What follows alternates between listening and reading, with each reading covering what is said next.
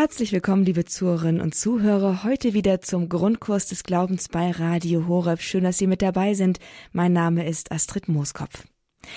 Wir kommen heute zum dritten Teil unserer Reihe Die Sakramente, der Schatz der Sakramente der Kirche. Und dieser dritte Teil dreht sich um Buße und Krankensalbung. Dieses Sakrament ist weitgehend aus der Mode gekommen, beziehungsweise nur noch bekannt als die letzte Ölung, also eher cineastisch ausgeschlachtet und weniger vom sakramentalen Verständnis her in den Köpfen der Menschen. Buße und Krankensalbung. Es hat viel mit Sündenvergebung zu tun und vor allen Dingen mit Sündenbewusstsein.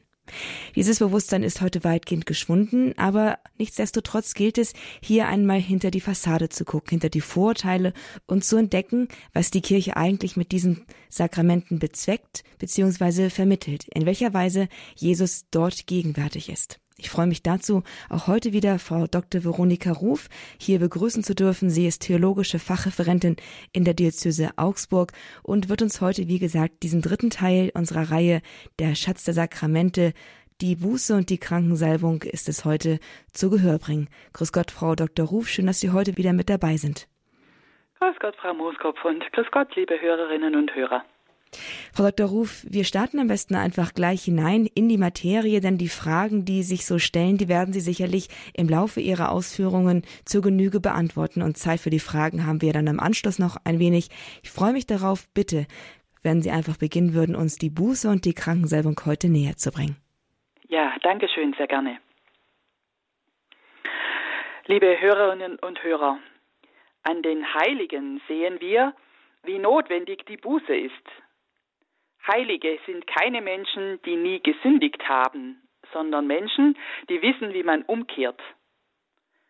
Der heilige Paschalis bei Lyon zum Beispiel machte sich immer einen Knoten in seinen Gürtel, damit er auch ja die entsprechende Sünde in seinem Bekenntnis bei der nächsten Beichte nicht vergessen würde. Und zur heiligen Faustina Kowalska sagt Jesus, ich warte selber im Beichtstuhl auf dich. Papst Johannes Paul II. und Mutter Teresa wurden schon zu Lebzeiten verehrt und dann äh, ja erst äh, wurden sie beide äh, ziemlich bald nach ihrem Tod heilig gesprochen und beide empfingen häufig das Sakrament der Versöhnung. Heilige sind also Menschen, die auch das Sakrament der Buße oder Versöhnung, wie die Beichte auch genannt wird, gerne in Anspruch genommen haben. Beichten ist etwas, aus dem wir nicht herauswachsen, selbst die Heiligen nicht, die wir ja auch selber werden sollen. Wenn also schon die Heiligen die Beichte brauchen, wie viel mehr brauchen wir sie dann? In die Beichte gehören unsere Sünden. Ja, was ist Sünde? Sünde ist nicht bloß ein Verstoß gegen irgendein Gebot. Das wäre zu kurz gegriffen. Sünde ist ja an sich keine Sache, sondern immer ein Verstoß gegen Gottes Heiligkeit und die Beziehung zu ihm oder zu seinen Geschöpfen. Die Kirche hat Sünde immer verstanden als Trennung von Gott und voneinander und als einen Anschlag auf die Heiligkeit der Kirche.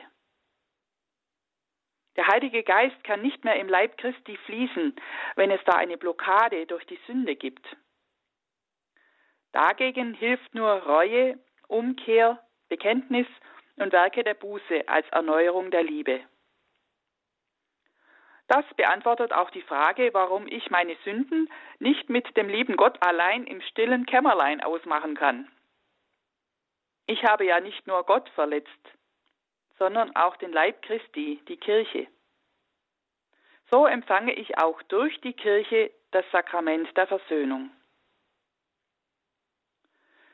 Die rein menschliche Erfahrung zeigt uns ja schon, dass es hilft, zur Bewältigung von Schuld diese auszusprechen vor jemand anderem. Im Sakrament der Versöhnung vergibt Christus die Sünden in der Person des Priesters. Hier geschieht Heilung in der Wurzel, denn ich empfange durch die Lossprechung gleichzeitig die Gnade, die Sünde in Zukunft zu meiden. Fragen wir, woher kommt denn die Beichte oder das Sakrament der Versöhnung? Der Kern des Sakraments geht auf den Auftrag Jesu zur Sündenvergebung zurück, nämlich auf sein Wort, Friede sei mit euch, wie mich der Vater gesandt hat, so sende ich euch. Nachdem er das gesagt hatte, hauchte er sie an und sprach zu ihnen, empfangt den Heiligen Geist. Wem ihr die Sünden vergebt, dem sind sie vergeben. Wem ihr die, Sünd, die Vergebung verweigert, dem ist sie verweigert. Diese Stelle ist im Johannes äh, Evangelium Kapitel 20. Und Jesus spricht auch zu Petrus, was du auf Erden binden wirst, das wird auch im Himmel gebunden sein. Und was du auf Erden lösen wirst, das wird auch im Himmel gelöst sein. Matthäus 16, 19. Und schon die frühe Kirche hat das Bekennen der Sünden aufgegriffen. Wie es im Jakobusbrief heißt, äh, Jakobus 5, 16, darum bekennt einander eure Sünden und betet füreinander, damit ihr geheilt werdet. Und noch eine letzte Bibelstelle im ersten Johannesbrief 1,9. Wenn wir unsere Sünden bekennen, ist Gott treu und gerecht. Er vergibt uns die Sünden und reinigt uns von allem Unrecht. Solche Bibelstellen können uns helfen, den Schritt in den Beichtstuhl zu wagen. Welche Elemente gehören nun zum Sakrament der Buße und der Versöhnung? Die Beichte ist meines Erachtens das persönlichste aller Sakramente, denn da geht es ja wirklich um mich, um mein konkretes Leben. Daher möchte ich jetzt in dieser Sendung den Ablauf der Feier nicht einfach nach der liturgischen Ordnung darstellen, sondern das Gliedern in nach den bekannten fünf Bs. Besinnen, bereuen, bekennen, bitten bzw. büßen und bessern. Zum ersten das Besinnen. Es ist ja zugegebenermaßen nicht einfach, zur Beichte zu gehen. Da braucht es auch eine Zeit der Vorbereitung. Die Beichte beginnt lange bevor ich die Tür zum Beichtstuhl öffne. Im Grunde genommen beginnt sie gleich wieder nach der letzten Beichte. Denn da passieren ja wieder die Sünden, die ich dann durch eine gute Gewissenserforschung wieder zu erkennen suche. Hand aufs Herz, wer kennt sich selber schon durch und durch? Stehen uns die Sünden der anderen nicht viel stärker vor Augen? Es braucht die Hilfe des Heiligen Geistes zu einer rechten Selbsterkenntnis. Daher beginne ich auch immer jede Beichte mit einem Gebet zum Heiligen Geist. Es ist ja seine Aufgabe, dass er uns äh, der Sünden überführt, so wie es im Johannes-Evangelium steht. Dann das zweite, das Bereuen. Es braucht auch die Reue über die Sünden, sprich eine Empfindsamkeit, dass meine Sünden Unrecht sind und dass sie mir wirklich leid tun. Äh, doch wer ist schon immer ganz zerknirscht, wenn er oder sie etwas falsch gemacht hat. Darum braucht es auch hier den Heiligen Geist, der uns zur Reue führt. Und äh, nebenbei gesagt, Reue ist ja auch kein Gefühl, sondern Reue ist etwas, was wir im Herzen erwecken sollen. Es einfach mit dem Willen sagen, lieber Gott, es, es tut mir leid. Dann das Bekennen.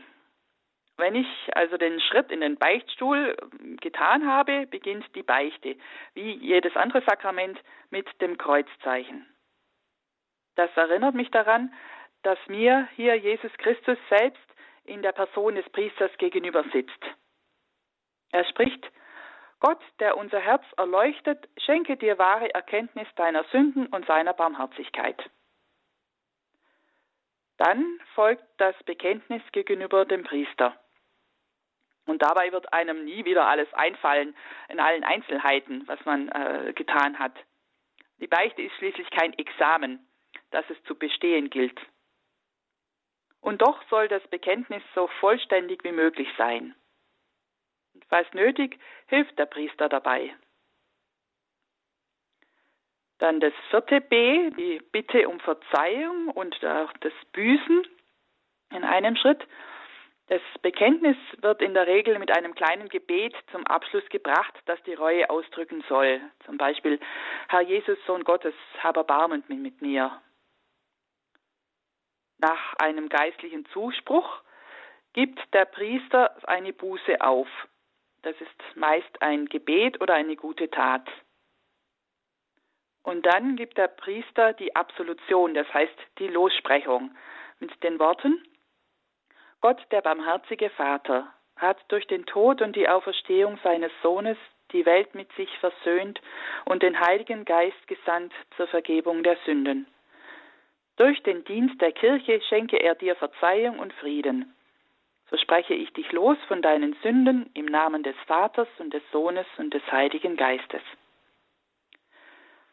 Dabei kann der Priester die Hände auf den Kopf legen zum Zeichen dafür, dass der Geist Gottes die Vergebung schenkt.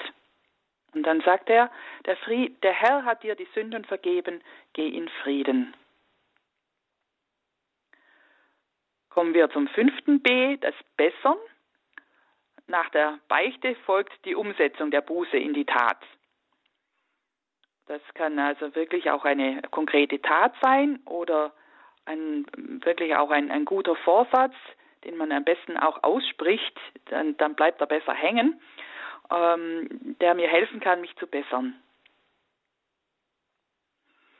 Nun, was sind die Wirkungen der Beichte? Es sind Sündenvergebung und Heilung. Beichte ist nämlich wie eine zweite Taufe. Diese vergibt ja auch die Sünden. Die Sünden, die wir nach der Taufe begehen, werden in der Beichte weggenommen. Der Kirchenvater Tertullian sagt, die Buße ist die zweite Rettungsplanke nach dem Schiffbruch des Verlusts der Gnade. Doch ein schöner Ausdruck hier, die zweite Rettungsplanke. Sie bewirkt Versöhnung mit Gott und der Kirche bzw. den Mitmenschen. Die Beichte ist zweitens auch das Sakrament der Heilung. Was durch die Sünde verletzt ist, kann wieder heil werden. Wer regelmäßig das Sakrament der Buße bzw. der Versöhnung empfängt, wird feststellen, dass es ein wahres Lebenselixier auf dem geistlichen Weg ist. Falls Sie mit dem Sakrament nicht so vertraut sind, möchte ich Sie ermutigen, es einfach einmal damit zu versuchen. Geben Sie dem Sakrament und sich eine Chance. Ich habe das äh, selber schon so oft erlebt. Eine, einige äh, kleine Erlebnisse oder konkret zwei Erlebnisse möchte ich Ihnen erzählen. Ähm, und zwar war ich einmal an einem Urlaubsort, da saß ein Pater am anderen Tisch mir gegenüber. Er machte einen recht freundlichen und offenen Eindruck und so nach zwei, drei Tagen nahm ich meinen Mut zusammen und fragte ihn, ob er wohl für eine Beichte zur Verfügung stünde. Er sagte sofort freudig ja. Davon war ich überrascht. Er war zwar als Gast auch in dem gleichen Haus, aber wohl auch für das geistliche Wohl der Gäste zuständig. Als ich nun zur verabredeten Zeit in der Seitenkapelle war, war er äußerst bemüht, dass wir nicht gestört würden. Er nahm sich Zeit für mich und hatte überhaupt keine Eile, mich wieder gehen zu lassen. Schien, es schien ihn richtig zu freuen, dass er meine Beichte hören durfte. So willkommen hatte ich mich bei einer Beichte auch schon lange nicht mehr gefühlt. Er sagte mir dann auch ein ganz ungewöhnliches Wort aus der Heiligen Schrift, das mich noch lange beschäftigt hat. Und sein Wohlwollen ist mir bis heute noch im Gedächtnis. Ja, und ein zweites Erlebnis, das ich hatte auf einer Wallfahrt, also in einem französischen Wallfahrtsort, suchte ich in einer Kirche nach einer Beichtgelegenheit. Ein einziges Beichtzimmer war besetzt. Ich ging hinein und fragte den Priester, ob er Deutsch könne. Nein. Englisch vielleicht? Auch nicht. Ein letzter Versuch, Italienisch? Fehlanzeige. Ich drehte mich auf dem Absatz um und wollte wieder gehen. Aber der Priester ließ mich nicht. Er deutete mir an, auf dem Stuhl vor ihm Platz zu nehmen. Nun gut, verstehen konnte ich ja Französisch so einigermaßen. Ich suchte ein paar Wörter zusammen und vor allem ein Wort bohrte sich mir ins Gedächtnis. Wie einfach doch alles wird. Kein großartiges Bekenntnis, bei dem man sich auch noch selbstsicher fühlen könnte, weil man schließlich ja alles perfekt aufgezählt hätte. Nein, Gott hört das eine Wort und weiß, was gemeint ist. Er sieht das Herz. Und für einen selbst tut es gut, die Sache wirklich auf den Punkt zu bringen. Ich ging gestärkt und erfüllt nach draußen. Ja, das sind so zwei kleine Erlebnisse, äh, was einem auch helfen kann, äh, den Schritt in den Beichtstuhl zu wagen. Das ist das Wissen um das Beichtgeheimnis. Und es ist so schön, dass es das gibt, wenn denn nur zwei wissen von einer Sache. Und natürlich Gott, er hört ja unsere, unser Bekenntnis. Der Priester darf nichts weiter sagen und der Beichtende behält auch alles für sich. Mehr als einmal war mir dieses Wissen um das Beichtgeheimnis eine Hilfe, mich zu überwinden und zur Beichte zu gehen. Man schämt sich ja in der Regel vor sich selber und erst recht, wenn ein anderer davon wissen soll. Dazu noch, wenn man sich vielleicht noch kennt. Doch wenn derjenige in seiner Funktion als Beichtpriester die Dinge, die einen belasten, entgegennimmt, versinken sie bei ihm wie in einem Meer. So hat es schon der Prophet Micha geschrieben. Ja, du wirst all unsere Sünden in die Tiefe des Meeres hinab. Micha 7,19. Vor meinem geistigen Auge entsteht dann immer das Bild, wie Gott nach der Beichte eine Boje setzt mit der Aufschrift Fischen verboten. Die Sünden sind bei ihm vergeben und vergessen. Und noch ein Trost, zur Gnade des Beichthörens gehört bei vielen Priestern wohl auch die Gnade eines schlechten Gedächtnisses. Welcher Priester merkt sich schon alle Sünden seines Beichtkindes? Und was doch noch in seinem Gedächtnis haften bleibt, steht ja unter Geheimhaltung. So wie es im Psalm 32 heißt, wohl dem, dessen Frevel vergeben und dessen Sünde bedeckt ist. Ein Gebet der heiligen Theresia von Avila zeigt uns, dass auch Gott vergisst, wenn er vergibt. Sie sagt, unendliche Güte meines Gottes, wie sehr wartest du darauf, dass wir deine Art annehmen, während du so die unsere erträgst. Du zählst die Momente, in denen wir dich lieben. Und wegen ein bisschen Reue vergisst du alles, wodurch wir dich, dir wehgetan haben. So äh, die Theresia von Avila und mit diesem Wort möchte ich auch hier eine kleine Pause einleiten.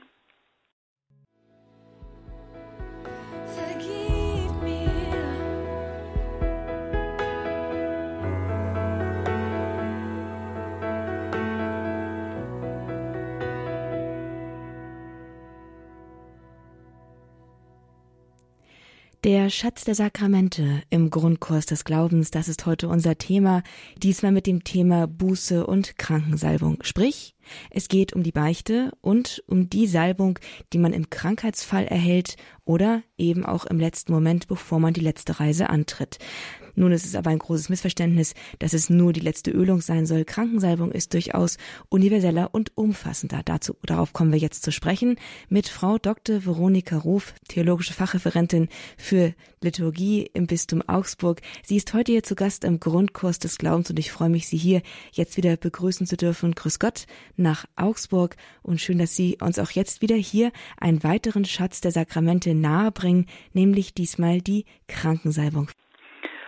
Diesmal beginnen wir bei diesem Sakrament direkt bei, der, bei den biblischen Stellen, ähm, um da zu sehen, wie das begründet wird.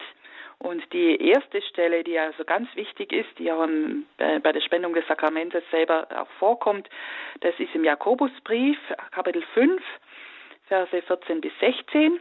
Da heißt es, ist einer von euch krank, dann rufe er die Ältesten der Gemeinde zu sich Sie sollen Gebete über ihn sprechen und ihn im Namen des Herrn mit Öl salben. Das gläubige Gebet wird den Kranken retten und der Herr wird ihn aufrichten.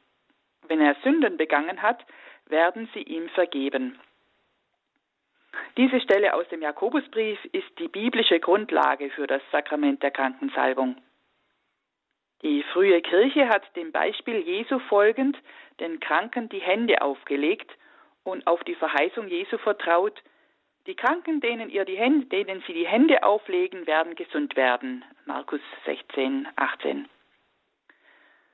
Der Apostel Paulus hat sich ebenfalls auf diese Verheißung gestützt.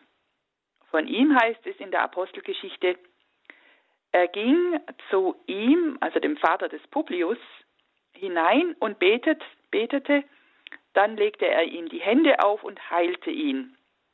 So in Apostelgeschichte 28. Auch die Salbung mit Öl ist im Markus-Evangelium bezeugt. Die zwölf Jünger trieben viele Dämonen aus und salbten viele Kranke mit Öl und heilten sie. So Markus 6,13. Handauflegung, Salbung und Gebet sind also die Weisen im Neuen Testament, Gott die Kranken anzuvertrauen. In den ersten christlichen Jahrhunderten war die Krankensalbung eindeutig darauf ausgerichtet, dass der oder die Kranke wieder gesund wird. Ein Hinweis darauf ist zum Beispiel das Ölweihegebet des Hippolyt von Rom. Er ist gestorben 235. Da heißt es, Gott, wie du dieses Öl, mit dem du Könige, Priester und Propheten gesalbt hast, heiligst und denen, die es gebrauchen oder empfangen, Gesundheit gibst, so gewähre es allen, die davon genießen oder es Anwendung, Stärke und Gesundheit. Später ist dann das Sakrament, man muss schon sagen leider, in seinem Sinn verkürzt worden. Jahrhundertelang war es dann nur noch ein Sterbesakrament, letzte Ölung genannt, und es sollte auf den Tod vorbereiten. Das heißt, es wurde nur ein einziges Mal gespendet. Der Priester wurde so zum Todesboten. Da war es gut, dass das Zweite Vatikanische Konzil das Sakrament in seiner ursprünglichen vollen Bedeutung wiederhergestellt hat. Die Liturgiekonstitution sagt, die letzte Ölung, die auch, und zwar besser, Krankensalbung genannt werden kann, ist nicht nur das Sakrament derer, die sich in äußerster Lebensgefahr befinden. Daher ist der rechte Augenblick für ihren, für ihren Empfang sicher schon gegeben, wenn der Gläubige beginnt, wegen Krankheit oder Altersschwäche in Lebensgefahr zu geraten. Ob das nun ein bedrohlicher, angegriffener Gesundheitszustand ist, so wie es die pastorale Einführung in die Feier der Krankensakramente sagt, oder jede ernstliche Erkrankung, so die pastorale Einführung der Bischöfe des deutschen Sprachgebiets, es ist, es wird immer Auslegungssache bleiben, wer dieses Sakrament nötig hat. Seine erste Wirkung soll Heilung sein für Leib und Seele. Als Sterbesakrament behält es natürlich trotzdem seine Berechtigung. Denn unsere letzte Heilung ist ja der Eintritt in Gottes Gegenwart im Himmel. So kann das Sakrament selbst Bewusstlosen, bei denen der Tod nicht sicher feststeht, und von denen man annehmen kann, dass sie das Sakrament gewollt hätten, gespendet werden. Das Sakrament vergibt die Sünden, wenn der Kranke nicht mehr beichten kann. Es heilt die Wunden der Seele und öffnet so das Tor zum Himmel. Welch ein Trost am Ende des Lebens. Kommen wir nun zur Feier der Krankensalbung. Der Ritus der Krankensalbung ist selbst schon so schön und tröstend. Nach der Eröffnung mit dem Gruß, dem Reichen des Weihwassers, dem Eröffnungsgebet, dem Schuldbekenntnis und der Vergebungsbitte kommt der Wortgottesdienst mit der Schriftlesung. Dann folgt die eigentliche Feier der Salbung.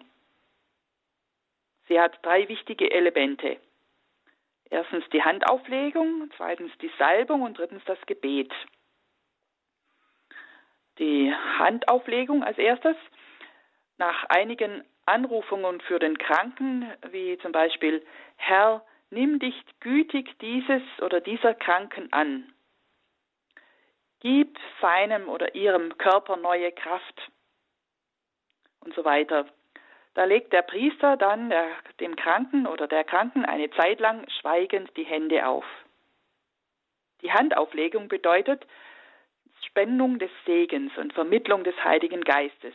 Der Kraft ist Beistand und Nähe.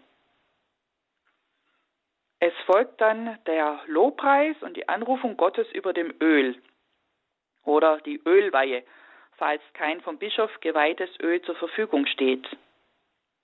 Das Öl, das in der Krisammesse am, äh, vor dem Gründonnerstag vom Bischof geweiht ist, hat durch die Weihe wirklich eine göttliche Kraft in sich, aber äh, natürlich nicht magisch. Dann eben nach der Handauflegung und diesem Lobpreis folgt das, äh, die Salbung. Der Priester nimmt das heilige Öl und salbt den Kranken auf die Stirn mit den Worten, durch diese heilige Salbung helfe dir der Herr in seinem reichen Erbarmen. Er stehe dir bei mit der Kraft des Heiligen Geistes.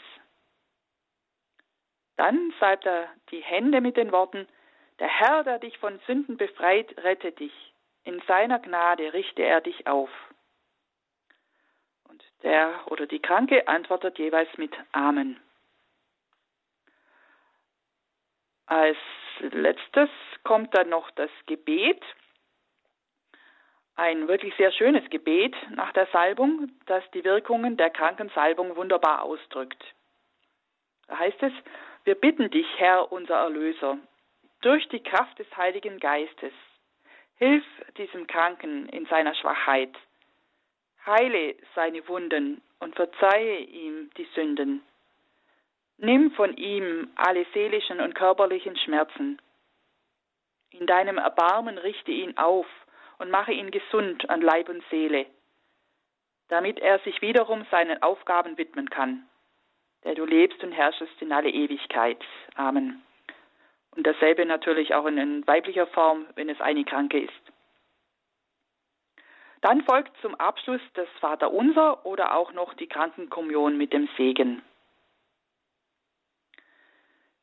Gibt da verschiedene Dimensionen der Krankensalbung auf man ähm, also in verschiedene Richtungen, auf die, die man das hinsehen kann.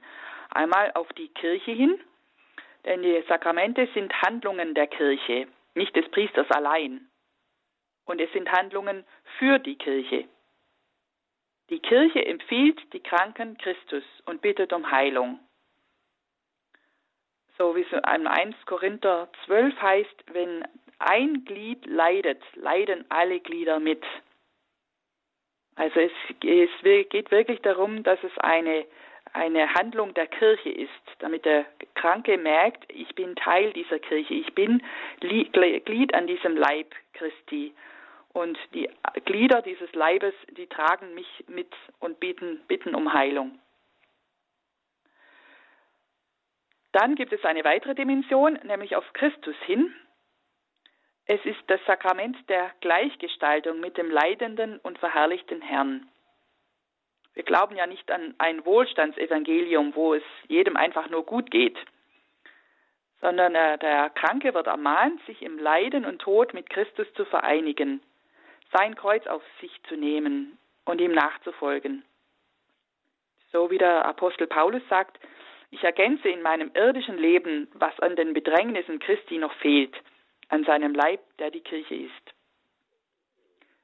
Das ist eine sakramentale Einfügung in das Leiden, in die Passion Christi.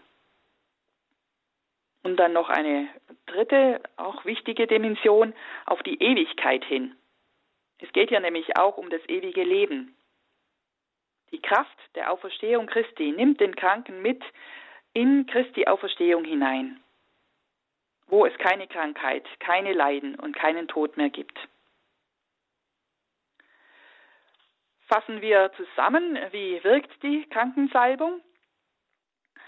Sie schenkt umfassende Heilung an Leib, Seele und Geist. Sie schenkt Trost, Mut und Zuversicht und nicht zuletzt die Vergebung von Sünden. Letztlich soll sie uns enger mit Gott verbinden. Der heilige Papst Johannes Paul II. hat ja viel gelitten in seinem Leben, vor allem eben in den letzten Jahren. Nach dem Attentat auf ihn 1982 sagte er, ich hatte meinen Anteil am Leiden gehabt und kenne die körperliche Schwäche, die mit Verletzung und Krankheit einhergeht. Er hat selber die Krankensalbung empfangen, auch kurz vor seinem Tod. Genauso wie Papst Benedikt vor seinem Sterben noch die Krankensalbung empfangen durfte. Das Beispiel der Päpste soll uns ermutigen, dieses Sakrament in Anspruch zu nehmen, beziehungsweise anderen zu helfen, es zu empfangen. Fragen Sie ruhig einen Kranken, ob er oder sie das Sakrament möchte und veranlassen Sie, dass ein Priester zu ihm oder zu ihr kommt. Sie tun ihm äh, und ihr dadurch den besten Dienst. Dankeschön fürs Zuhören. Jesus,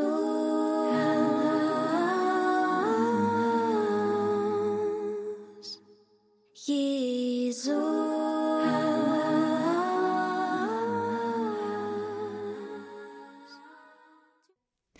Wie Öl, ein Lied von Joy und Markus, das wir hier gesungen, äh, was wir hier gehört haben im Grundkurs des Glaubens bei Radio Horeb, in dem wir uns heute mit einem Schatz der Sakramente beschäftigen. Genau genommen zwei, mit der Buße, mit, sprich der Beichte und der Krankensalbung. Frau Dr. Veronika Ruf aus der Diözese Augsburg, dort ist die theologische Fachreferentin, ist hier zu Gast und hat uns beide Sakramente hier heute in zwei kurzen Impulsvorträgen nahegebracht und auseinandergesetzt, sowohl von seinem theologischen theologischen Inhalt her als auch von seinem sakramentalen und liturgischen Vollzug. Und jetzt haben wir die Gelegenheit, noch ein wenig ins Gespräch zu kommen zu diesen beiden Sakramenten. Grüß Gott, Frau Ruf, nochmal ein herzliches Grüß Gott hier aus dem Studium Balderschwang zu Ihnen nach Augsburg. Ja, danke. Warum geht man immer wieder zur Beichte? Ja, da fällt mir ein Zitat ein von äh, Papst Benedikt, der mal zu Erstkommunionkindern gesagt hat, äh, ja, es stimmt, unsere Sünden sind meistens die gleichen, aber wir putzen ja auch unsere Wohnung, damit es sauber, damit wir es sauber haben. Sonst sammelt sich der Schmutz an, auch wenn man ihn vielleicht nicht sieht. Ähnliches gilt auch für uns selber. Wenn man nie beichtet, wird die, die Seele vernachlässigt. Und dann bin ich am Ende immer zufrieden mit mir und weiß nicht mehr, dass ich mich bemühen muss, besser zu werden und fortzuschreiten. Also es ist ja eben so, wie man duscht sich ja auch äh, regelmäßig und, und wäscht sich. Und so ist es ja auch eine Seelenwäsche für die Seele, die man äh, häufig braucht. Und wenn Sie sich, sich vorstellen, Sie duschen oder baden einmal im Jahr, ähm, das ist keine angenehme Vorstellung, aber so ähnlich muss man sich das bei mit der Seele sich vorstellen. Also es ist einfach ein, eine Seelendusche und eine, ein Seelenbad, das man dazu sich nimmt. Damit sprechen Sie einen anderen Aspekt an, der auch immer wieder gefragt wird und für Unsicherheit sorgt, und zwar der mit dem Empfinden der Sünde. Wenn ich nicht dusche, also der Effekt ist äh, schnell spürbar, sowohl an mir selbst als auch an der Reaktion meiner Umgebung.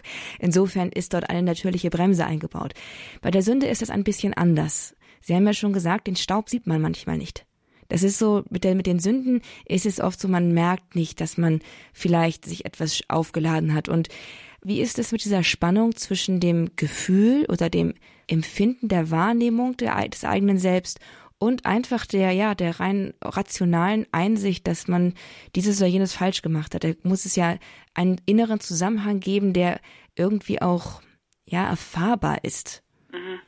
Äh, ja, die anderen, die merken das sofort, ob ich bei Beichten war oder nicht. Also die empfinden das natürlich äh, viel mehr als wir selber. Wir haben ja unsere eigenen Gewohnheiten und ähm, vielleicht unsere brummelige Art oder oder was immer, das schon fast im, im Charakter so verankert ist, dass man es nicht mehr los wird und auch gar nicht mehr merkt. Aber die anderen merken es. Und das ist auch der Punkt. Also, äh, dass wir uns auch von den anderen manchmal ein Feedback geben lassen. Wie komme ich denn rüber? Wie wirke ich denn? Und äh, dann komme ich mir selber vielleicht auch mehr auf die Schliche.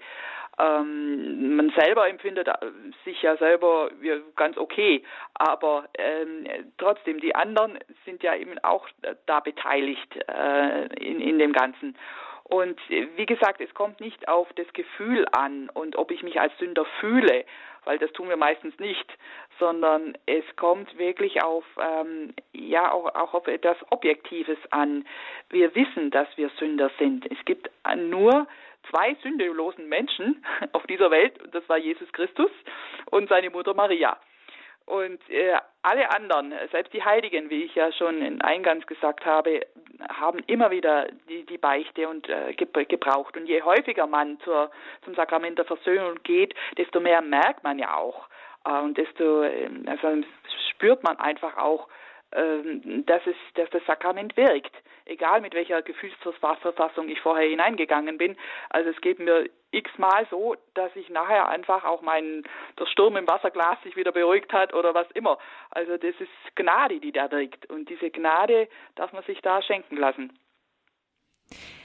Wie, mm, was für Erfahrungen macht man denn, wenn man denn beichtet? Also wie, Sie können da wahrscheinlich auch aus eigener Erfahrung um, vielleicht ein bisschen erzählen, auch wenn man vielleicht kein unbedingt ähm, gutes Verhältnis zur Beichte hat, es vielleicht auch noch nicht so aus den Anspruch genommen hat, wie geht es einem denn nach der Beichte? Ich meine, es muss ja irgendwie einen signifikanten Unterschied von vorher und nachher geben, der sich nicht nur im rein rationalen abspielt, oder? Ja, das ist natürlich unterschiedlich von Beichte zu Beichte und je nachdem auch, wo, an welchem Beichtvater man gerät. Äh, das ist ja auch etwas, etwas sehr Persönliches. Äh, da, ähm, ob man auch einen Draht zu ihm findet oder der, der Beichtvater einen Draht zu einem hat und einem gute Sachen sagen kann oder ob man einfach auch nur knapp die Bloßsprechung bekommt. Äh, das ist, sind natürlich so auch so menschliche Dinge, ähm, wo das, das Sakrament ja wirkt ja nicht nur, nur so automatisch, äh, sondern es hängt ja schon auch von menschlichen Faktoren ab. Aber trotz allem habe ich schon so oft äh, gemerkt, egal wer, welcher Beichtvater mir jetzt die äh, Lossprechung gibt, es ist da eine Wirkung da. Und äh, oftmals vielleicht nach zwei, drei Tagen oder so oder manchmal sofort, man fühlt sich erleichtert, man fühlt sich irgendwo wieder beruhigt oder ähm, ja, die Sünde weggenommen das Verhältnisse werden irgendwie wieder auch geglättet. Also ich denke so oft, ähm, es geht ja meistens um, um die anderen, die da in, in meiner Beichte vorkommen, dass es irgendwie Streit gab oder sonst was. Und da denke ich mir immer, die anderen werden, werden ja auch gesegnet in, in der Beichte. Durch, dadurch, dass ich sie erwähne, bekommen sie auch ihren Segen ab.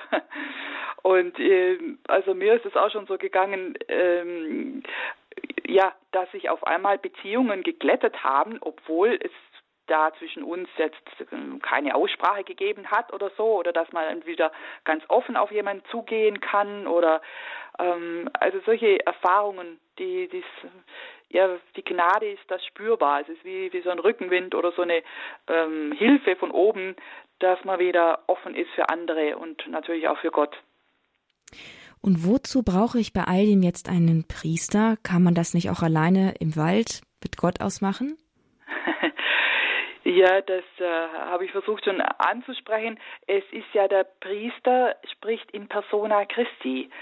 Also es ist Jesus selbst, der da wartet im Beichtstuhl, wie er, wie er zu Schwester Faustina Kowalska gesagt hat. Also das ist der Herr selber, der mich da empfängt. Ähm, und ähm, es, er, er ist ja das Haupt seiner Kirche. Also Christus ist nicht ohne die Kirche zu haben und so auch die Sakramente nicht ohne die Kirche. Es sind ja Gnadenschätze, die der Herr der Kirche geschenkt hat, um sie auszuteilen. Und das garantiert, also das Heil garantiert durch die Sakramente zu wirken.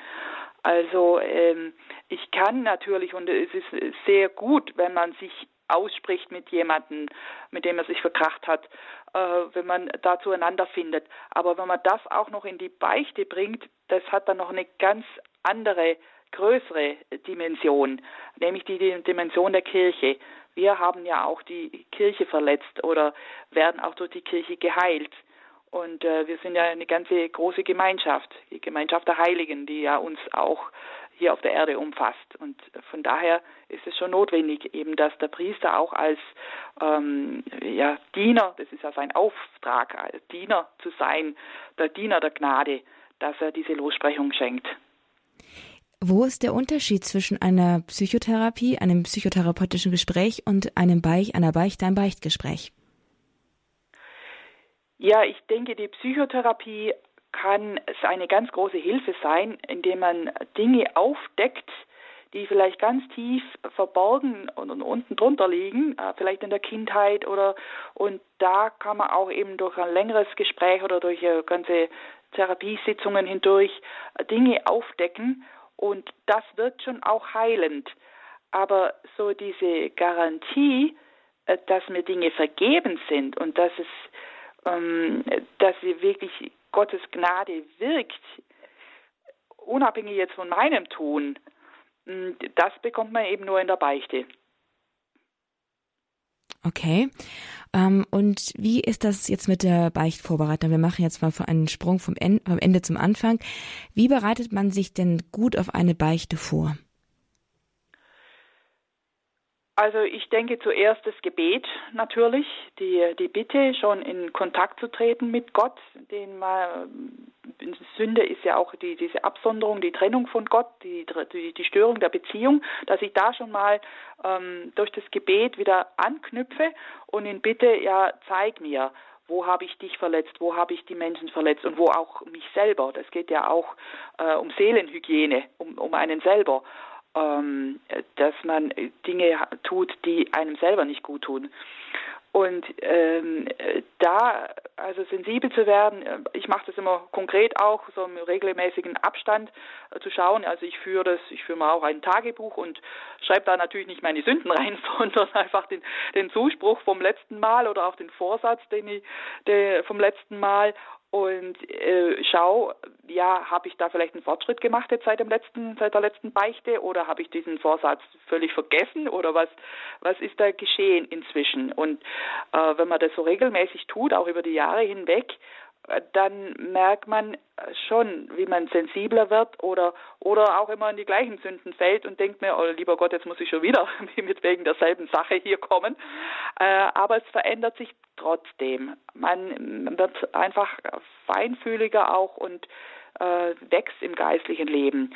Und da hilft schon die Gewissenserforschung auch. Ich nehme dann immer so meinen Kalender her und überlege, denke nochmal, was war denn so in den letzten vier Wochen oder so, ähm, wem bin ich denn alles da begegnet ähm, oder was ist mir da unterlaufen oder wie war denn mein Gebetsleben, hat es nachgelassen oder solche Dinge und das tut wirklich gut im regelmäßigen Abstand, sich da so ein, eine kleine Prüfung zu unterziehen, so wie man ja auch zum TÜV geht und, und schaut, ob das Fahrzeug noch fährt.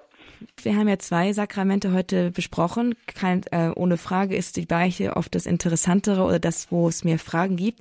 Aber auch zur Krankensalbung noch zum letzten jetzt noch eine Frage und zwar, kann man die Krankensalbung so oft, wie man will, in Anspruch nehmen? Oder gibt es so etwas wie einen Härtegrad, ab dem das Ganze erst sinnvoll ist, sich dann an den Priester zu wenden? Ähm, Sie haben das schon so ein bisschen angedeutet, dass es da Auslegungssache ist, aber es gibt doch sicherlich so etwas, so ab dem Punkt ist es gerechtfertigt, sich an den Priester zu wenden. Mhm. Ja, ich werde jetzt nicht zum Priester gehen, wenn ich mir in den Finger geschnitten habe oder so und die Krankensalbung da erbitten oder wegen so solchen Kleinigkeiten.